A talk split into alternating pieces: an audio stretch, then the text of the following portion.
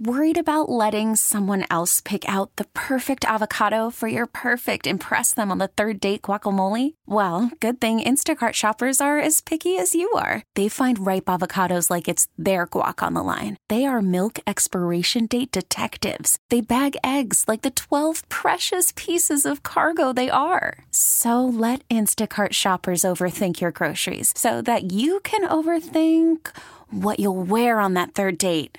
Download the Instacart app to get free delivery on your first three orders while supplies last. Minimum $10 per order, additional term supply. Hello. Welcome to the latest edition of Snark Monkey. I am Larry Morgan. Today I'll be talking with uh, radio, television, film personality, and author Richard Blade. If you grew up with KROQ in Los Angeles, or you listen to Sirius XM, or you've ever watched television and seen interviews with practically any artist in the 80s, you probably know Richard. He's written a book. It's really good, World in My Eyes. We talk a little about his background, how he got to LA, and his favorite movies. Enjoy.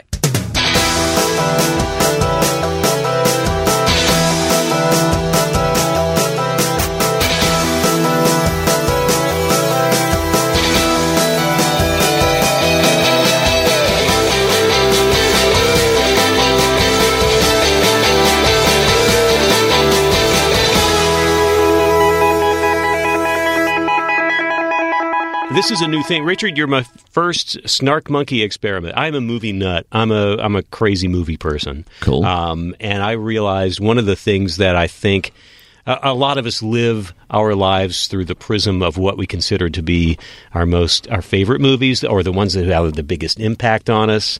Um, I and I asked you a second ago to write down your five favorite movies. I'm going to go in the middle of the pack, and I don't care if you did it in order or whatever. But just what was number three on the list? Number three, I can remember because I was uh, actually stuck with the title for a second.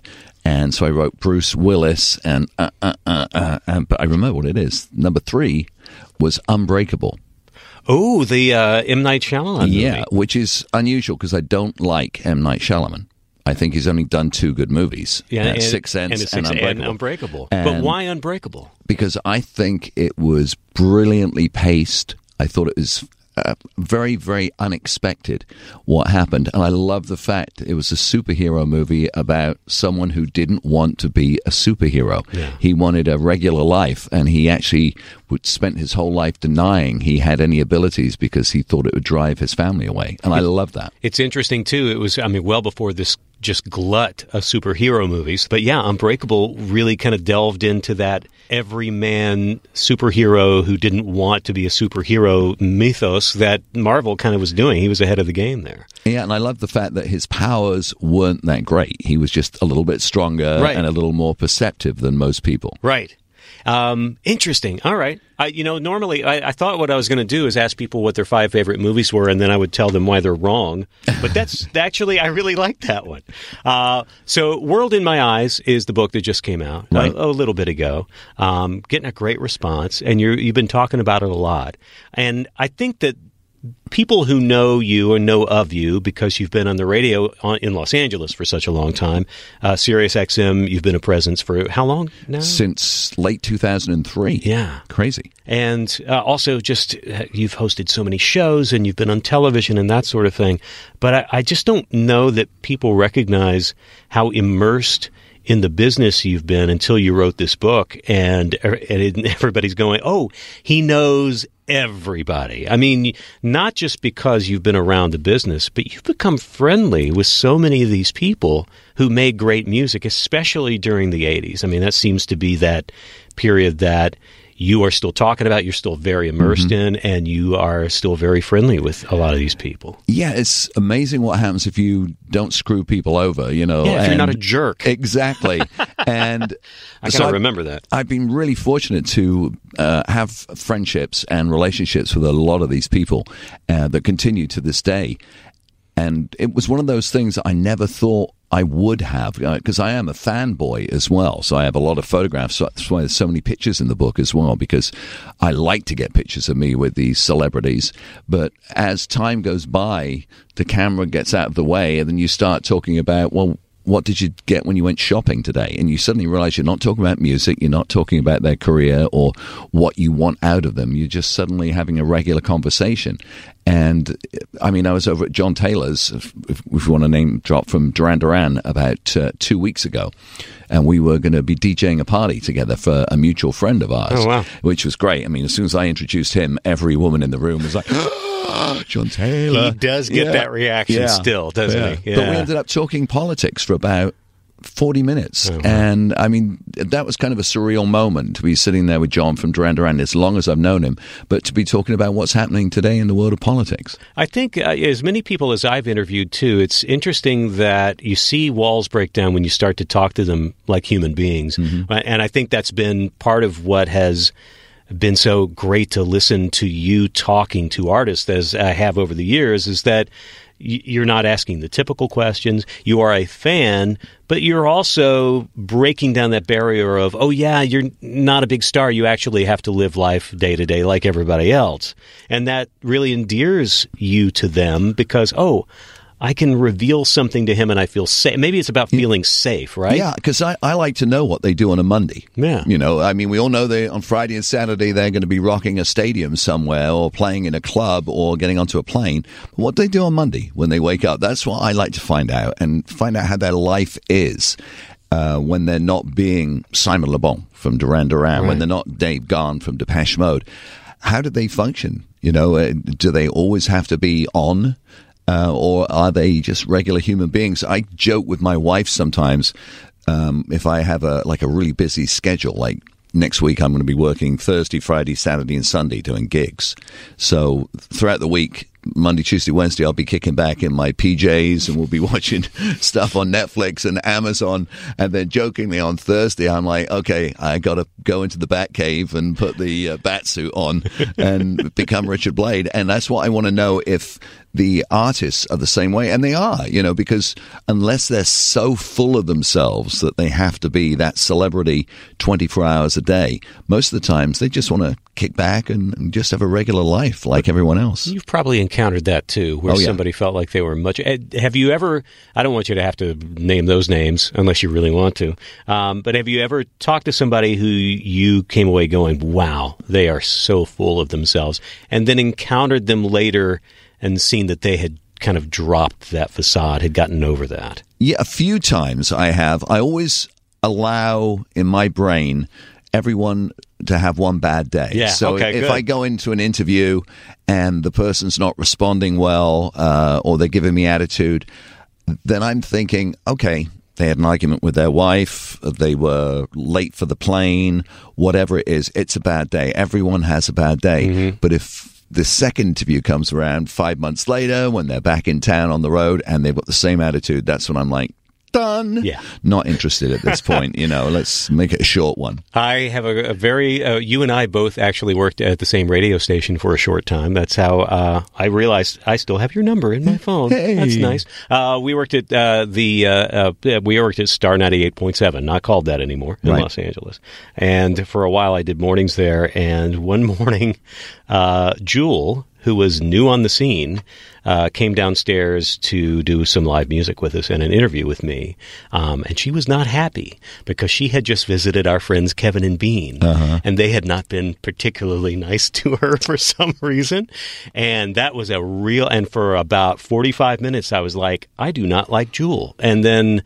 I kind of got around to a place where she was laughing and she was very irreverent and she realized again she was in a safer space. Not to bag on Kevin and Bean, but they're kind of douchebags, uh, and I love them and I'm friends with them. Right. Uh, and they interviewed you, so you're not going to say anything mean about them. No, I, and, and they're in and the book as well. Yeah, I know. yeah, yeah. Uh, but uh, it took a while to, you know, and and uh, I almost made that mistake of assuming that this brand new artist on the scene was going to be a little bit, uh, you know, hard to deal with and stuck up. And it just turned out she was having a bad morning because of those those dumb Yeah. radio jerks. The first time I met her, she came in on my Saturday show uh, when I was at KROQ, and she played a song.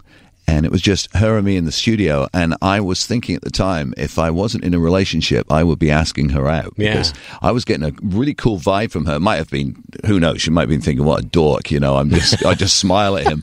But we had, we shared the same birthday, and when the uh, songs were playing, we were having a great conversation off the air. I was just.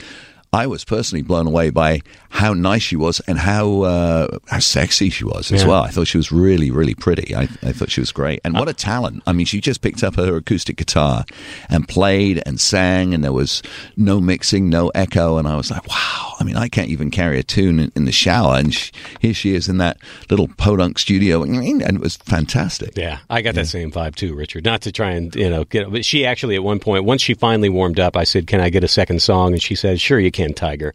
And that calling me Tiger, I still to this day I bring that up to people that I was working with at the time, and they roll their eyes, going, "Oh, whatever." Larry." Does she hit on all the DJs? Is that the deal? I don't. I, she wasn't hitting on. me. Right. I did. I actually. I whatever you know chance I had with Jewel, Right. I blew it when I asked her to uh, call my wife and uh, sing "Happy Birthday" to her, Oh, which yeah. she did graciously.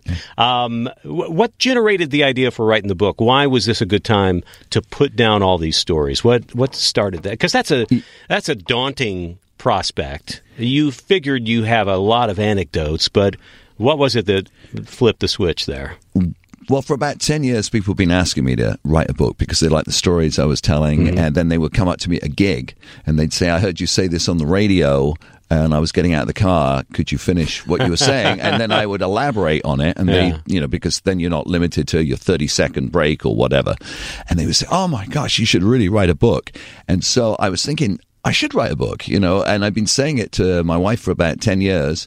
And then everyone started dying you know, Bowie started dying, and, and George George Michael uh, died, and Prince died, and I was like, you know, I'm not getting any younger. I should. I've got some stories. I don't want people to think that Richard Blade emerged fully formed. I'm speaking to myself about myself in the third person there because I mean the name Richard Yeah. Blade uh, emerged fully formed in 1982, and there was nothing before that uh, because a lot of the stories are really interesting and wild about the days in Europe and traveling around um, Oslo and uh, all through Scandinavia and Spain and, and the crazy clubs and the sex that was going on and everything like that. So I didn't want that to be lost, and so I really it came to the the forefront of my brain. I've got to write a book. And when George died, when George Michael died, I wrote a big thing about my relationship with him on Facebook, and um, everyone was saying, "Oh my gosh, you know, uh, we knew you were friends and didn't realize how much we were friends." And this one woman wrote, "That was one of the nicest things I ever read. You should write a book." So I I try and uh, message people back, and I said, "Thank you." I, you know, I've, I've often thought about that. And then she private messaged me and said, "My husband's a publisher. Oh wow! Uh, could I introduce the two of you?" And so um, I got to talk to this guy Dan, who uh, runs Indigo River in Florida, and he said, "Do you have any samples of writing?" And I actually did. I about two years before I'd written three chapters as just for myself to see if I could sit down and write chapters. So I sent him the three chapters, and uh, he said, "I'm sending you a contract." So I got a book deal, and it was it was great because I didn't want to self publish. Yeah. I've always believed, um, maybe wrongly, as it just coming from an old radio background.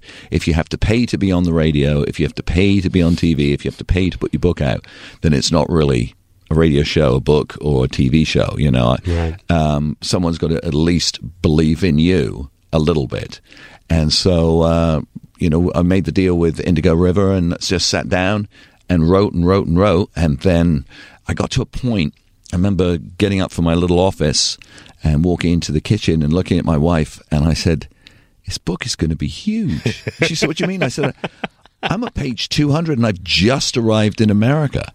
And she was, wow. So, uh, I mean, it, it literally it's Uh, 514 pages, I think. It might be wrong, might be longer than that, but there's a lot of pictures in there. But it's a normal book is about 100,000 words. This one's, I think, 176,000. Do you find that you have a remarkable memory for this stuff? Was it hard for you to kind of gl- go back and find details about these particular stories you were telling, or, or do you retain a lot of that stuff? Well, like you, Larry, being on the radio, you know, you tell stories and Sure. you, you go back into your own past. So a lot of these things were fresh for me because I have been telling them, and people, as I mentioned, ask me at gigs about, did you date, you know, um, Dale Bozzio from Missing Persons? I'm like, no, I didn't. I dated Terri Nunn from Berlin. Tell me about that. And so you get into it. So it, it was still fresh in my brain. Right. And so those things were, were there. And being a fanboy, I'd taken loads of photographs. So I went into my photo collection and I put out all the photos in a kind of chronological line, mm-hmm. all the press cuttings. So I got a timeline. And then I started calling people. And I called the people that I worked with in Europe when I was touring the clubs because uh, back then I wasn't as well known, so there wasn't that much press. I had some press, uh, which was able to give me, you know, exact dates and times. But I talked to the people that some of them had stayed in Europe, and I said, "What was the name of that club in Horsens in Denmark? And what was the name of that uh, club in uh, Austria?" And we put that all together, and then I started calling uh, John Taylor from Duran Duran about my Duran stories, and the guys from Spandau, and um, Tina Hutchence, Michael Hutchence' sister, uh, about my uh, friendship with Michael and going to Australia and spending time with them. And so it all kind of fleshed out and came together. And then uh, one of my closest friends is a guy called Peter Facer who produced Video One and Video Beat and MV3 with me. And so he came over to the house and I said, This is not he's from England. I said, "This is not just for tea and biscuits. We're, this is work, Peter. All right, you know, we're not going to play around." So we sat for about four hours and we went through everything, and uh, I got masses of notes and timelines from his folders. And then he was leaving and walking out to the car, and. Uh, and as he was getting into the car, I said, Thanks so much, man. I said, You've given me so much ammunition for the book. This is great. I've really got it all together. He goes, No problem. Oh, and we didn't bring up that time you interviewed uh, U2 live. I was like, get out of the car. I completely blacked it out of my mind because it was a nightmare what had happened. Oh, no. Yeah, yeah. I was, it was the early days of E Entertainment Television when it was called Movie Time. Right. And it was their very first live broadcast uh, for Rattle and Hum, the premiere of the movie. And they had me do it, and they produced several packages that we had to throw to. the pre-produced video pieces, and I had a little uh, talkback in my ear. And so the producer's like, okay, you've got the band now, but in 62 seconds, you're going to package three. Uh, don't know why the producer had an English accent, but and so um, I, would, I was talking with Bono and trying to get him to lead into, you know, and what made you want to shoot this part of the movie in um, in Harlem and get together with these amazing gospel singers? But he didn't want any of it. He was so taken with the crowd that they closed Hollywood Boulevard down and 10,000 people were there cheering that he just took the microphone out of my hand and he goes, I don't want to answer any of these questions. I want to be here for these people. And I'm just standing there on live TV going, oh my God, have I just been dissed by the biggest band in the world? And I'd forgotten about it. I'd blacked it out my brain. And so Peter reminded me and it's there on YouTube in all its glory. And so I put it in the book, you know, but it was one of those moments. And I understand why. I mean, it wasn't Bono being a dick. It was a huge moment for him. Here's this huge Hollywood premiere for this little band from Ireland that's now conquered the world, and I was that annoying fly in his ear bzz, bzz, when he wants to perform for the fans. That's interesting. We don't, you know, it's hard to think about U2 as a little fledgling band, although there's some great footage now. I mean, that's the great thing about YouTube. You can find clips mm-hmm. like that. You can find them on some little tiny local show in Dublin yeah. where they're debuting, you know, their their song, and they they're so young and it's they're rough. They're not quite there yet. That sort of thing. Well, if you go back to 1983 when they played at the US Festival, mm-hmm. if you look at the running order they opened for missing persons. right, right. And I was on stage because Terri was playing uh, Berlin, and I was dating Terri at the time. And Bono climbed the speaker stack with a white flag to wave the white flag. He'd never done that before. And he, the bouncers went up and pulled him off the speakers because at the time he wasn't Bono and U2 weren't U2. But he kind of got that idea in his head that the crowd were going nuts as he was climbing the speaker stand. And then that became a big part of U2's shows ever after. But back at the US Festival in 1983, the bouncers, again with an English accent, said, Get off that bloody stack of speakers, get out yourself. And it was so funny. I mean, you do that to Bono now, and, you know, the entire security team would be fired. Nobody's going to do that Right. to Bono now. I know, but it was amazing to see how, like you said, how young they were and but hungry. Hungry. Yeah. That was the great thing. That's interesting too, is seeing somebody's stage presence because Bono is such a showman. He Mm-hmm. really can command a stage and doesn't do it in a cliched way, but he can make big, grand gestures that seem very powerful. But you're right. If you look back at that early stuff, he's not sure what to do with himself. He's trying to move to the music. There are no none of those kind of grand gestures because they're a tiny little band on a tiny little stage. That's so great. after your listeners finish with this podcast, they should go to Vimeo or YouTube and look up "I Will Follow" from YouTube. Yeah. And they were honestly from the they us, were from the us. no, no, oh, just from, the, the regular oh, video. just the original video. of I Will Follow. They were babies. Yeah, And you will not believe how young they were. I mean, I look at that and go, oh my God, I was that age at that time. And then I look in the mirror and go, oh, okay. time is a cruel mistress. But it was, uh, Yeah, it was it's, amazing. It's Sting that pisses me off. I, I- Sting and Bruce. I look Right. at those guys and go, they're good ten years older than me, and that's what they look like. Fuck you both. that's what I say. Uh, let's get a little of your. Actually, uh, uh, anything on that list of your five favorite movies from your childhood growing Yes. up? Which one? There's actually two. All right, give me give me one. Okay, one is one they've tried to remake Ooh. over the last five years, but they can't do it because they can't find a way to do it without it being racist. no, no, seriously. is it? It's called Zulu. Oh yes, And. Zulu, uh, oh, now for a Brit, this was a big deal. i- every year in England, it wins the award for Best War Movie ever. I mean, it's amazing. And it's the only film you will ever see that has the words in the titles and introducing Michael Caine. Oh And- wow! It, it is the most amazing movie, and it's based on a true story. Yeah, give us the historical background of of of that. Oh, you are going to be so sorry you asked Okay, me. can my wife would be two rolling sentences? her eyes right now because I am a student of the Zulu Wars. You know, I, Yes. I really See, dis- Americans don't know this. Yeah, they well- really don't. Well, unfortunately, the uh, European culture um, suppressed so many native races, not just uh, Native Americans, but also uh, the Aborigine people in uh, Australia, um, the Incas and Aztecs in uh, Central America, and in Africa, all of the tribes, but the Zulu tribes in the late 1800s were formed together by one Zulu called Shaka and Shaka Zulu built uh, a warrior tribe of 60,000 men. And there was an uneasy truce between South Africa, which was British, and the Shakas, the Zulu tribes. And Shaka died, and Cetshwayo came to power, and he wasn't the tactician that uh, Shaka was. And a terrible thing happened. De Beers, the diamond company, found diamonds in Zululand. So they partnered with Queen Victoria and said, We will give you half of the diamonds, but the British Army has to drive the Zulus out of Zululand. So Victoria sent her armies down there and said uh, to the Zulu, We need to come in and take the land from you. And Cetshwayo said, Okay, we will go back. And they went back peacefully about 60 miles and allowed the uh, Dutch, De Beers, and the British to come in and take that part of the land. And they mined it. And then they found more diamonds deeper into Zululand. And they said, We're going in. We're going to cross the Buffalo River. And at that point, Cetshwayo said, No, we have to fight you because this will have no land left. And so the Zulu War started.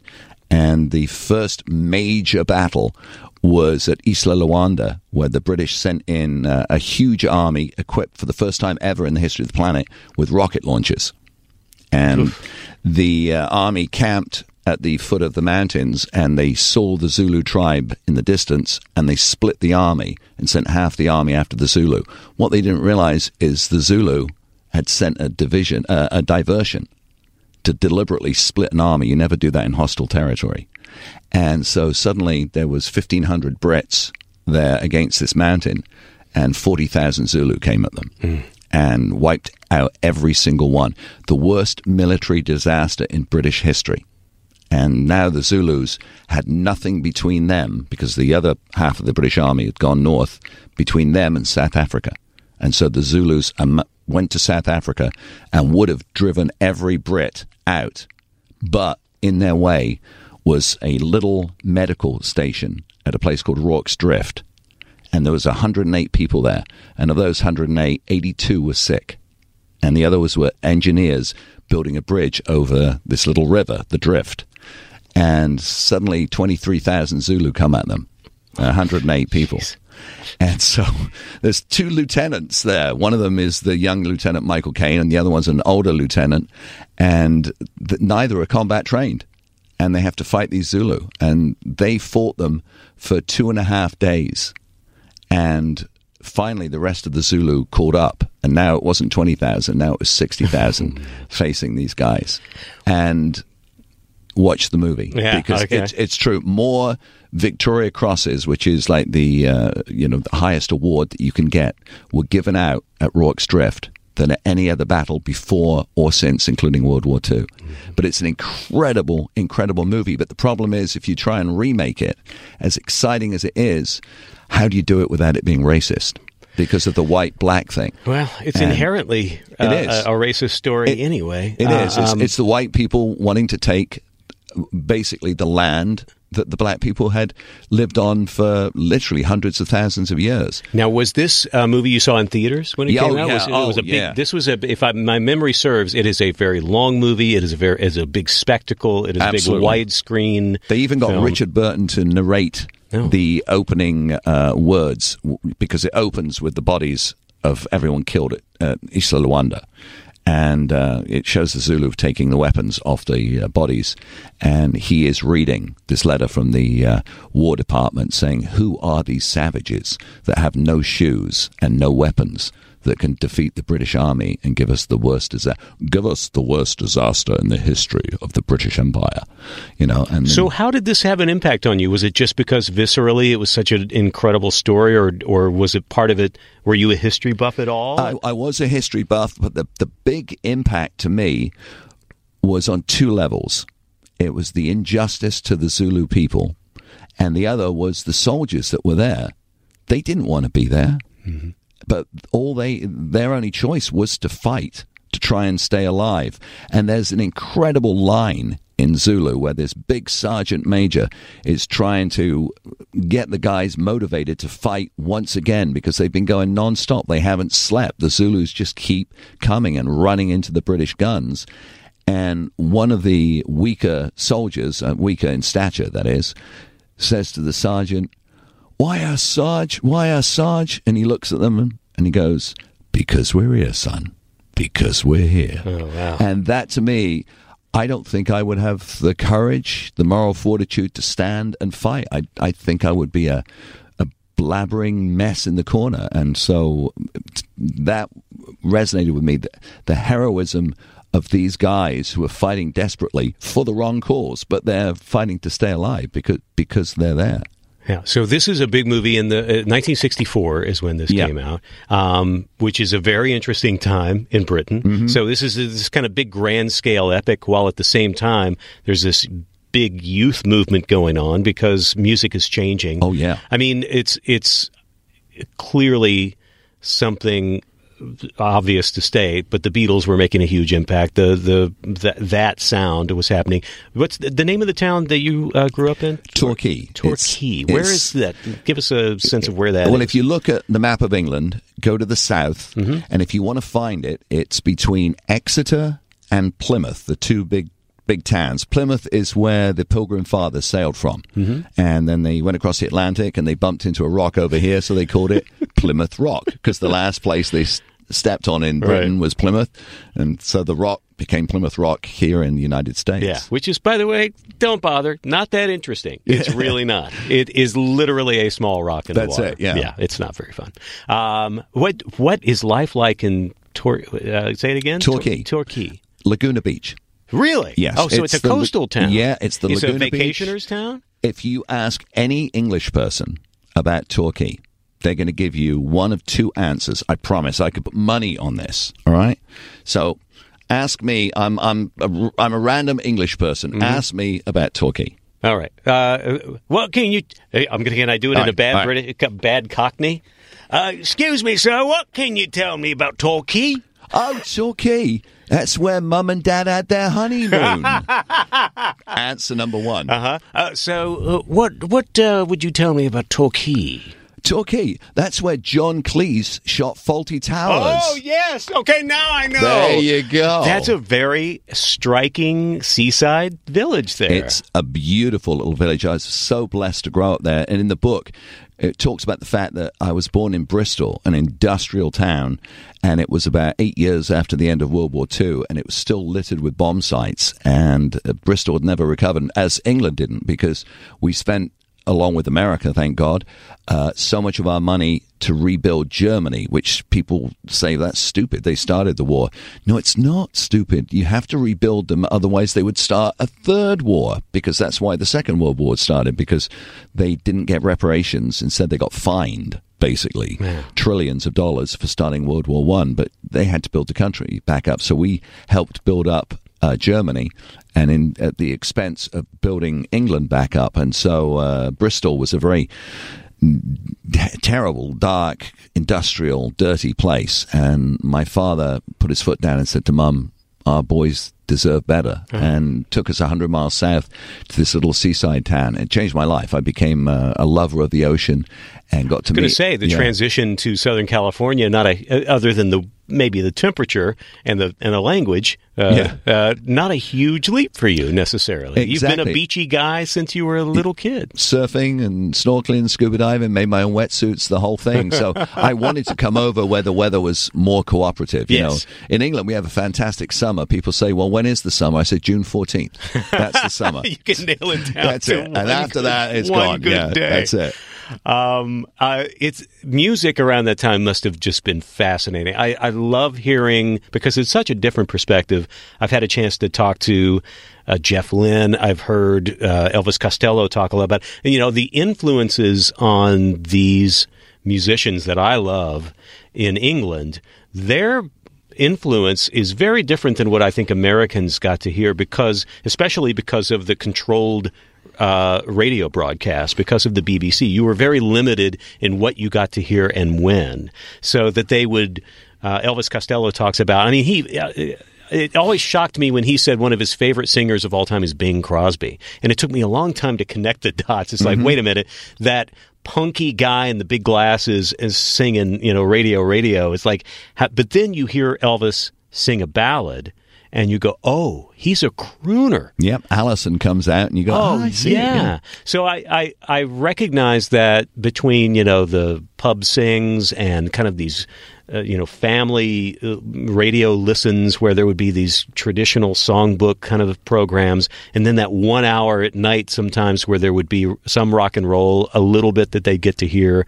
Um, the influences on you as a, a child growing up, the wide range of music, you must have had the same sort of experience of all sorts of different types of music Well, absolutely. Uh, initially, and an appreciation for Yeah, it. well, initially the BBC hardly ever played anything popular, even though the Beatles obviously dominated the charts, and Mm-hmm. then the Rolling Stones and the Who, Beach Boys as well came over in a, a big way into Britain, and the Monkees couldn't hear it on the radio.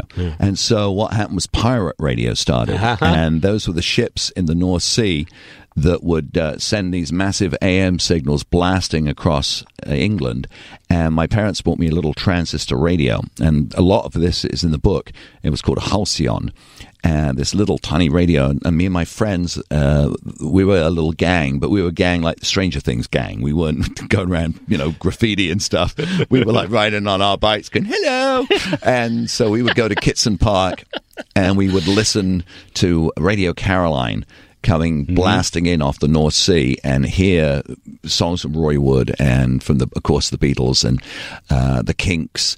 And we just loved it. And this was 64, 65. And then finally, the BBC caved in 67 and restructured everything. I mean, can change the names of everything. Radio One came out, and Radio One was the pop music station because they realized, you know, we screwed up. We need to change everything. And then Radio Two was the formerly the Light program. That's where you'd still hear Bing Crosby. And then uh, Radio Three was uh, Talk and News, and Radio Four was all classic. You know, so if you wanted to, you know, get your Mozart, that's where you would go. Wow, four So- whole choices. yeah, but it was it was amazing. It started at six in the morning and it would finish at uh, about eleven at night, and then of course a few years later it went twenty four hours a day. Was there something about that pirate radio situation that had a big impact on you? Did you? Oh, yeah. Is that where you started Oh. thinking about being Uh, a part of something like that? yeah, I because that's a very romantic notion of being. It probably wasn't great for them because they're they're in a crappy boat off the coast of wherever, and who knows what kind of seas, and you know the weather's not great. On No, the no, north, a huge. On the I mean. North Sea, you get some of the biggest biggest bad. swells in the world. I mean, But what that's got to be a romantic feeling of we're out there, they can't get us. We can play anything we want. We've got this rock and roll. It's just it's sex and it's just great, and we can. Oh, that must have Uh, been well, the. DJs came across that way as Yeah. well, and they became as famous as the acts. So it- Mick Jagger was on the same level as Tony Prince, Yeah. as one of the DJs. You know, Uh-huh. Kid Jensen equally as famous as Paul McCartney. And they were our gateway to this music. And Mm-hmm. we would listen. We would know that, you know, at seven o'clock at night, they would have Pick of the Pops from the States. And we'd hear the latest music from America. And it was like, wow. And then they had an American DJ called Emperor Roscoe, who was just massive. And he was taken over to the BBC after they started with Radio One. And we just couldn't wait to hear you know those DJs at night, and it was fantastic. It was really one of those moments we we all look forward to. We do our homework and we jump on our bikes and we go to Kitson Park, and there was this big drainage pipe that they'd put there that was probably eight feet high that you'd use for mainline sewers, but they'd put it in there for you to play on, and we would sit inside there as the rain was pouring down outside and listen on this little transistor radio, and it would echo inside the pipe, and it sounded so great. You'd hear you know songs from the Move, and it was just brilliant. It was like wow, this is this is the life, you know. So this is a story that all of us who have been in radio for any time, this is that moment where, yeah, you and your friends are all completely wrapped up in this thing because it is rebellious and it's mm-hmm. breaking the mold and it feels a little illicit in some way. But there are those of us who go, "Oh, I think I want to do actually do that. Mm-hmm. I want to be that guy." How do you be that guy? You must have been thinking about that even as a as a child. Like, Yeah, I- how do I- I get there? I, I was thinking about that, and it was really as hard- opposed to being a musician. I Yeah. mean, th- th- that that took precedence. Well, right? yeah, I, I had no musical talent. Uh, and I- recognize I- that? Oh yeah, I absolutely or were you told that? no, I, I told myself that. oh, you yeah, knew it. You were that self-aware. Yeah. Oh, I- good. My mom could play the piano, and we had an upright piano in, in the house, and I tried a few times, and it was just painful. See, I'm It- still in denial. I still think I can sing pretty well, and I'm, I'm, I'm. Oh, uh, just give me a break. Yeah. we'll No, go, no, I- we'll I- go I- karaoke one night. We'll see what happens. Oh, you'll, no, you'll beat me. I promise. I, and that, it's not false modesty. You know, after a Yeah. couple of seconds, you'd be like, you know, you are right. You can sing. But uh, I could hear a song, and I, I knew what I liked, and I knew kind of what my friends liked. Yeah. And uh, then when I got to college, that was my opportunity because there was a, uh, a college DJ there who was in his third year, and he was in the same dorm as me. And uh, I, I, I kind of became his roadie, and he became my um, Obi Wan Kenobi.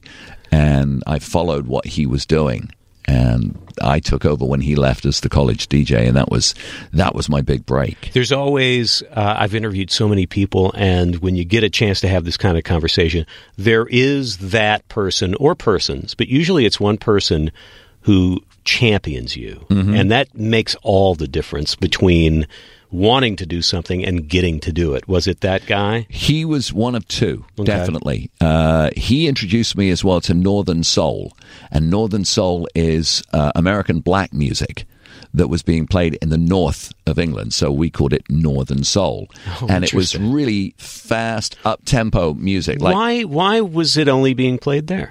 it was just England, a smaller country as it is, It is divided still north divided. and south, you know, and then Scotland and Wales as well. So it's a matter of being a little more sophisticated Yeah. in south of England because London's there and larger population and a little more sparsely rural populated. Yeah, the so north. if you were up, up in like Manchester, Liverpool area, which is in the north, you would be exposed to northern soul like Mm-hmm. Curtis Mayfield and the Elgins and Dobie Gray and Al Wilson and stuff like that. And I'd never heard any of this before. Mm-hmm. I had heard, um, you know, Roxy Music and Slade and Sweet and loved all of that, Bowie, and loved all of that. But suddenly, this world of American black music came and it just exploded. And it wasn't James Brown. I mean, James Brown crossed over uh, every every cultural divide in Britain. He was huge. So he was, you know, the the Prince or Michael Jackson of the '60s. So that wasn't considered Northern Soul. That was that was He was just a huge that was star. Funk. Yeah, Yeah. that was what you wanted to dance to. But this was like a really fast up tempo beat. And it's, the moment I heard it, I went. I can play this. I can get people dancing. And Norm had all this music, and I just just dove into it head first. And that was uh, a really big turnaround for me because I suddenly realized it doesn't have to be just the pop charts. You know, you can find some extra music and, and play it for the people as long as it is what they want to dance to, you know, because they're not there at a disco to be educated. They're there to, you know, drink and get laid and, and dance. Yeah. But if you can f- throw in those little nuggets, and then at the end of the that song, they come up to you in the DJ booth and go, "What was that?" Then you go, "Yay!" You know, got a winner there. Give us a little bit. Let's jump ahead, Richard, and give us a little bit of what made the the move to America happen, and how. wh- What at what point did you say that's where I need to be? Well, I always wanted to do radio. Mm-hmm. I, I thought, you know, Larry Morgan. I've got to be like Larry you Morgan. That was be just like that, Larry. That was that was my thought. And the problem was in England, the it was still very limited. You got the BBC, and then you had about six commercial stations that had started. It was just the beginning of commercial radio.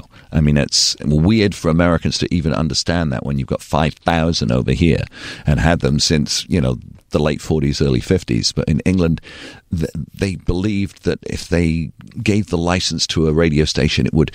Uh, overpower ambulance transmissions and stuff. I know it, it was weird, just They, stupid they didn't have the science down yet. Not yet, apparently, yeah, right. Yeah. But if we get these two cans and we pull the string tight, uh, so well, it was more about just controlling. What, Oh, what- absolutely. I mean, it was a, there was a little bit of a Yeah. Big Brother situation going on. It's like we kind of like to have the toys to ourselves and not let it get out of hand. No, absolutely. And so I, I'd left college and I'd gone to Europe and I was touring Europe as a club DJ and I, I did that for two and a half years and it was just absolutely incredible. And I had a shot on uh, radio in Austria, in Vienna, and I really enjoyed doing that. It's once a week on a Friday night, but I knew I was just a novelty because it's a German speaking country. And so I was just this English guy playing English and American music. And so I thought, I've got to go somewhere where they speak English. and so it was Canada, United States, New Zealand, Australia, South Africa. And I kept coming back to America and I kept coming back to Los Angeles because of the sunshine and the blue skies and California girls and growing up listening to the exotic places that the Beach Boys sang about, like Doheny and Redondo. and so I thought, yeah, I'm, I'm going to go to. Go to California. Yeah, and not many people singing about Torquay. no, Yeah, not- uh, not- there was I know. one, The Ventures. They to have a. Of song called Torquay, did. yeah. but it's actually, even though I use it as a chapter, because every one of the chapters in the book is named after a song title, Uh-huh. apart from one which is named after an album title, because it was just too perfect, and that's Music for the Masses from Depeche Mode. Ah, yes. But there is a chapter called Torquay, and it's by The Ventures, but uh, it actually isn't about Torquay in England. It's about Torquay in Australia because that, it just so happens to be a surf capital. Oh. So it's like Torquay in Australia is like Malibu here. Ah. So, uh, but I used it. I kind of borrowed it anyway for Torquay Is there's the chapter. But no, I, I wanted to come to America. So I what prompted me uh, is I was in uh, Basel in Switzerland or Basel in Switzerland, right on the border of France and Germany, and working at a club called Happy Night. And the DJ before me, um, because the, the club would provide you with a room for the month, and you'd entertain the crowd for a month, and then you'd move on to the next city. The DJ had written on the wall because there was nothing else on the wall. It was the most boring room ever. He wrote, "Radio, you can sing along with it, but you can never be on it." And every night I would get into bed and I would, it was right by my head. I was like, God, this is the most negative thing. so I've been trying, as just about every DJ on the club circuit, to get onto radio. And I saw this, and on my last day, I wrote underneath, then one day you can sing along with me, Dick Shepherd. And I signed it. And that was the day I signed a contract with myself. I thought, I've got to do this. I will not let myself down. And so um, in November of 76, I flew over to America. Wow. Um, we've barely scratched the surface here, but that's probably why I should tell people to read the book. That's why you haven't even touched on the K Rock years, which is where I started hearing you. I, Right. I am curious about um, when you first. I, I have a memory of hearing you for the first time and going, "Oh, a British accent on American radio." To me, Mm-hmm. that was an unusual thing. I did not hear that very often, and I don't think I have since. It, it, became uh, a little bit of a fad for a while. Oh, absolutely. It started Yeah. you. I mean, I think it was you that's kind of started this idea that American programmers going, "Oh, that makes us unique. Let's go get a Brit."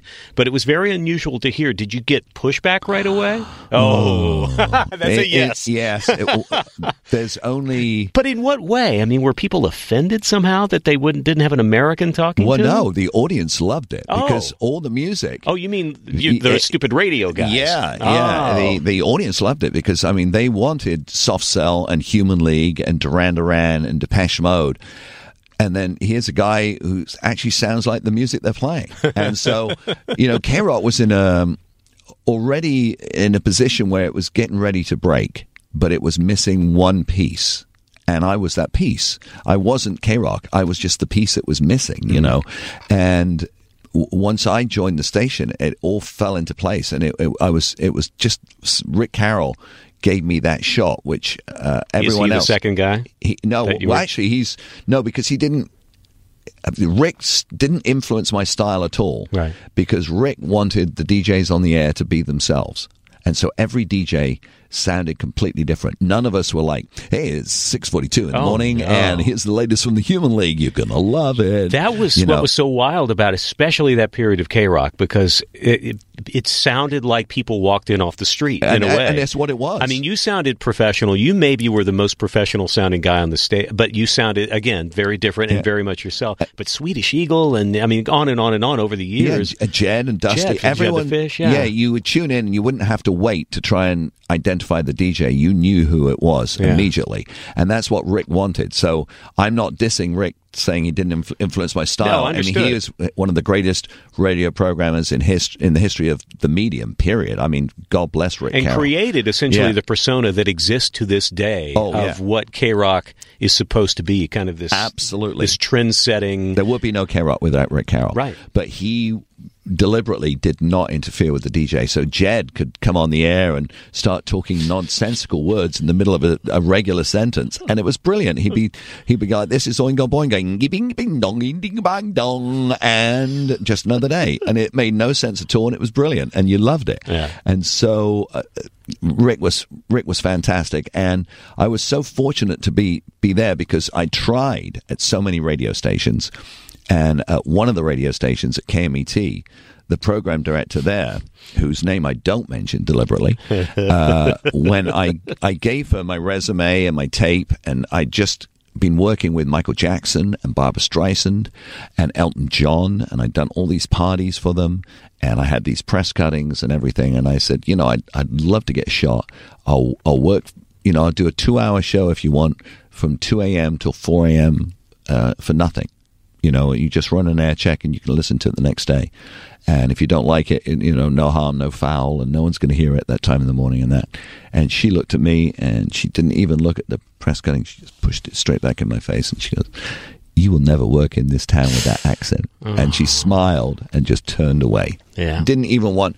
And I was, I stood outside of uh, Metromedia Square and I looked up at the transmitter tower there that said KMET on it, and I was like, "You." You can say it. And yeah, fuck you. And I didn't say her name, and that just made me more determined. Yeah. it was uh, so. But I got that everywhere, not as bad as that. Um, but but but it was. It's it's Yeah. it seems it's interesting because the the right fit was K Rock. I mean, you Yeah. wouldn't have really been as impactful anywhere else. Well, Because- but, but the, the thing was, I went to a, I, I won a, a contest and got on to K West for one hour, and J- JJ Jackson of MTV was Yes. the the DJ. Yes. and he- God bless him, he was the nicest guy. I still miss him to this day. And when I see Mark Goodman or Alan Hunter, uh, whose birthday was yesterday, happy birthday, Alan. Um, we talk about JJ, but he he really uh, was so nice to me in my one hour prize on the air, and you know gave me scoped tapes, edited tapes of just my voice, as well as an unscoped, which meant the whole one hour show with the music. And I sent it out, and three days later, I got hired to do a hard rock station in Bakersfield. Ah. And there I was playing. Uh, uh, along with American rockers, you know, Ted Nugent, etc. But I was playing a lot of English rock, like you know Zeppelin and Queen, and so uh, the audience liked it in Bakersfield. They liked the English accent. Here I am playing Ozzy and sounding like Ozzy Yeah. to them, and uh, same with Priest and all those. So I worked there for a year to pay my dues, and then I went to San Luis Obispo to uh, Z93, the Music FM, and uh, I got to be PD there as well as Morning Drive, and it, that was an incredible experience because uh, San Luis Obispo has got Cal Poly, and it's just full of the most College, yeah. beautiful girls in the world. There we go. And here I was, Morning Drive on the only rock station on the Central Coast. Oh, s- oh my! How did you ever leave? Oh, I, it was the, well. The, you'll see a picture of the girl in in the book, uh, and she was amazing looking. She was the perfect California girl that I was dating. I mean, you think California girl? That's right, legs all the way up as far as they go, and her blonde hair down to the small of her black back. And we used her in ads that I I photographed. Um, of her in the Z93 jacket, and so she was just looked like she was naked. She was in a bathing suit, really, and she's pulling it down. You can see the legs and the heels and that, and it was like Z93, wear the jacket or nothing else. and we, we did our whole bumper sticker campaign on the Central Coast where we gave away a Z, win a Z from Z93, and they were hoping that we would come in number two. To, it was the very first Arbitron rating period uh, for um, the Central Coast. I think it was market 178 at the time, and which was a step down from Bakersfield, but it was the same owners, and they made me a, a great deal for me at the time, like fourteen hundred dollars a month, you know, and uh, the program director with all these hot chicks. I mean, I'm not turning that down. and so uh, they wanted us. The only thing was, can you try and get us number two to K-Sly? Which was the the big country powerhouse on the AM Right. at the time. So we went through the whole bumper sticker campaign, and uh, when the results came in, they call, I remember them so well. Getting the phone call from uh, came from the headquarters in Bakersfield from Kern, and uh, it was Rogers Brandon. That was his name. It's, uh, he's still out there doing the company, and I I talked to him about the book when I was writing it. And he called and I said, Did we get number two to K-Sly? He's like, No, we didn't, you know, but it was a good shot. And I was like, Oh, God. So what did they get? And he goes, They got uh, an eight rating. I go, Wow, that's pretty good. What did we get? And he goes, We got a 28.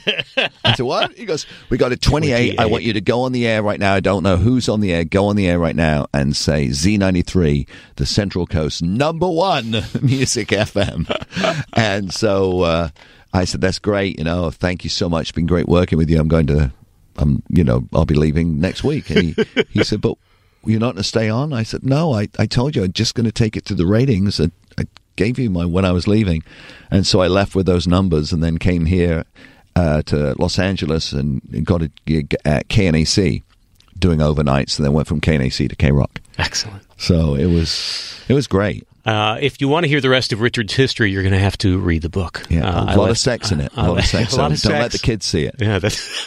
The- uh, is is there a '80s movie on that list? Is there an 80s movie? Uh, no, Okay. no. Is it true? Okay, here's an '80s movie question. Okay. Is it true that your name comes, uh, according to your Wikipedia, the your Richard Blade names, which we discovered is not your real name, uh, comes from Blade Runner? It does. All right. Yeah, I was leaving KNAC and going to K Rock, and being kind of naive, I didn't want to take any of KNAC's audience away from them, and they had a, such a small signal governed by the FCC, so they couldn't up the signal. You know, you go four miles inland from the coast, and you'd lose them. And I left them on really good terms. And so I thought, oh, I'm going to change my name, and I wanted to get away from Dick Shepherd. I wanted to go back to Richard. And I didn't want to be Richard Shepherd on a station that has Freddy Snakeskin and Jed the Fish and the Freeze Disease and Dusty Street. It was just such a boring name. So I thought I'll stay Richard, but I'm going to lose the Shepherd. And I was literally playing Flock of Seagulls Telecommunication, my first song, at two minutes, 32 seconds, and getting ready to go on the air, and I didn't have a name. So I was looking frantically through the Los Angeles Times, and I see an ad opening in two weeks Blade Runner. And I thought, perfect. Richard Runner. I'm going to be Richard Runner. it's going to be RR. I can steal the Rolls Royce logo. And I've got alliteration there. Richard Runner. It's going to be fantastic. And I do like to run, so that was that was perfect. And so the paper was really big at the time, Los Angeles Times. And so the song was finishing, and I threw the paper down onto the, the floor and I turned my rolly chair to the microphone.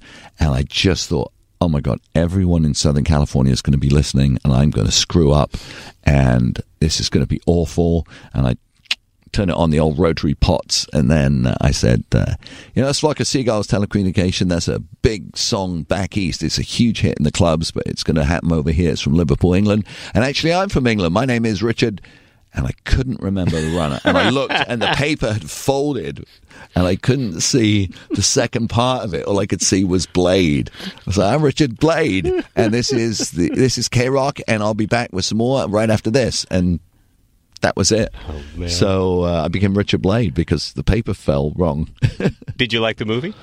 I love the movie. I, I, just watched Blade Rocker 2049. Uh, Blade Runner. Blade Rocker. Yeah, Blade oh, Rocker. Blade Rocker. That's my company. that should- that's that's Oh. my company name. There you go. And uh, I, I liked it, but it wasn't nowhere near as good as Blade Runner, Yeah. which was so innovative. What are the other movies on your list? Okay, I'll tell you when you're wrong. okay. Below Zulu, which was at number one, is a story of a Thracian slave who causes one of the biggest revolts against Rome. Again, it's this historical one. Oh my God! Starred Kirk Douglas, Oh, Spartacus? Spartacus. Oh, Loved- wow. Look loved- at you. Boy, these epic movies. Yeah, Interesting. Love Spartacus. Again, it's like how do you face down Rome? You know, it's Oh, uh, man. that was you know me as a little kid watching that, and it's like wow, just fantastic. Oh, I love this. Boy, Yeah. these are re- I would I don't know that I would have guessed this or the the big history buff thing. What's uh what's uh, The fourth one, Yes. Well, you were talking about influences Mm-hmm. a little earlier about you know in England particularly the three biggest things in England in the early '60s were the Beatles, Bond, and JFK. Mm-hmm. Those were the three biggest things. When Kennedy died, JFK was a big deal in England. The biggest. Interesting. he was as big as Churchill was in World War II in England in the ah. 60s. When Kennedy died, and then later when Robert Kennedy died, every woman on this in the street was crying. Wow. I don't know that it I realized it had such a big impact on the UK. He was the last, both of them, when I say that, the last best hope for Europe. We thought the missiles were going to come, Yeah. but he was the one, and then his brother, to stand up to the Russians Mm-hmm. and to save us. And it, huge impact. So it's not about Kennedy, and it's not about the Beatles. It's Bond. It's Thunderball. Oh, And Thunderball. The, reason I picked Thunderball over Goldfinger from Russia with Love and Doctor No is because of all the scuba diving and because of America and Miami. And my, Oh, my really? wife and I, uh, uh, she came with me to Miami recently uh, to do a thing with uh, Duran Duran on December 9th. We did a, a live broadcast that I hosted with Duran Duran from Miami. And the next day I said to her, we have to go to the Fontainebleau because that's where Thunder, that's where Goldfinger opened. And uh, we took photographs there. And as much as I love Goldfinger, I go with Thunderball just to take my headphones off and salute the scuba diving And that theme song was done by? But Tom Jones, Oh. who famously held that last note forever. And The I, ball. yeah, Oh! and when he was given the lyrics to sing, he said, "What the hell's a thunderball?" And they didn't know. It, nobody knows. nobody knows, but it. That's one of those overlooked ones. I love that theme song. I think Yeah. that Tom Jones, man, that's that Yeah. cat that has it together. Oh, I, right? I, I read his autobiography when I was because I read a whole bunch when I was researching mine. Very disappointed about one thing in his autobiography. Yeah? His wife was still alive when he wrote it. Oh. and he claims that he had sex with nobody, and yet every other biography you know people writing about him says he had sex with about 250 people uh, a year, including Raquel Welch and all these people because he was such a heartthrob. But after reading his um, autobiography, I went onto YouTube and looked up some of his performances. Man, I can see why my mum loved him. He was such a stud. Yeah, he was the guy they were throwing panties Oh, at yeah. the stage, and this was back in the '60s, where and and they were so they were big panties. Yeah. Um, I don't know what that means. Uh, Richard, uh, Do you want could- the last one? Uh, oh, there's one left. There's one? Okay, let's wrap it up. its theme song has a whistle. Good, bad, and the ugly. That's it. Oh. Love that movie. Man, An American epic. One of the great movies. I mean, it, it starts with, you know, that spaghetti western feel, but then it brings in the Civil War. And anything that brings in the Civil War to me, I am hooked. I'm a huge, huge Man. history buff on the Civil War. You know, I'll go to any Civil War battlefield and walk through it. It's one of those turning points in world history, not just American history. So, Good, Bad, and the Ugly gets me every time. very interesting. So now, if I didn't have enough respect for you before, you have respectable movie choices, so I can't fault you for that either. So even greater respect for you, Richard Blade. Oh, Larry Morgan, thank you. World in My Eyes is the book. It's available everywhere, literally everywhere right now. We didn't even get to the like lascivious Oh. stories. Yeah, but they're all in there. Oh, yeah, they more are, Than, more than Tom Jones. yeah, well, I, I as Just my take- wife just- said when she read it, she goes, "You are a man whore," and but I, I had to be honest about it, you know. And I, it's got the whole love affair with Terri Nunn, and and when I I made her read it before the book came out, she said, "No, I trust you. I want you to write it without anything." From me uh, that stands in your way or as an obstacle, but after I wrote it, I, I said you have to read it because I won't. I you know I still love you so much, Terri, that I won't have it published without you reading it. And uh, she wrote back to me and, and she said, Oh my God, that was so difficult to read. I had no idea you were fucking around on me so much. Wow. And she said, But every word's true. She said, Put it out there. And you will not believe how the breakup between Terri and I went down. If you saw it in a Lifetime movie, you'd say, Yeah, that was funny. But it was incredible. And it Oh. involves the FAA and 200 people and a pink fairy in spandex Of course it does. Yeah. It was the 80s. and skywriting. Yeah. Uh, that's where you and I have something in common. I also had a love affair with Terri Nunn. Uh, she just wasn't involved. she didn't know about it. Uh, but I was her neighbor, and that's Oh. a story for a different time. I have a great Terri Nunn story. Oh, I no, nowhere to hear near as good as Oh, yours. There was no ferry and uh, and no FAA involved. Just uh, my roommate, a bachelor party, and a and a portrait of her eh, with her uh, her tipped hair. Yeah, the, thing. the blonde and the black. Yeah. Oh, Richard, we could talk forever, and for a while there, it thought I thought during that Zulu part that it was going to be going for the full six hours. I told you not to roll your eyes. Your wife Yeah, is my wife- exactly yeah, yeah. right. I, I could talk Zulu history forever. World in My Eyes, Richard Blade. It is a pleasure. People, you got to check it out. If you want a picture of an era, a time, a place, and an era, uh, this book will give you that, especially if you love the music from that time. Great stuff. Thank you, Richard. Thank you, Larry, for having me. Get a monkey. Get a monkey! This episode is brought to you by Progressive Insurance. Whether you love true crime or comedy, celebrity interviews or news, you call the shots on what's in your podcast queue. And guess what? Now you can call them on your auto insurance too with the Name Your Price tool from Progressive. It works just the way it sounds. You tell Progressive how much you want to pay for car insurance, and they'll show you coverage options that fit your budget. Get your quote today at progressive.com to join the over 28 million drivers who trust Progressive. Progressive Casualty Insurance Company and Affiliates. Price and coverage match limited by state law.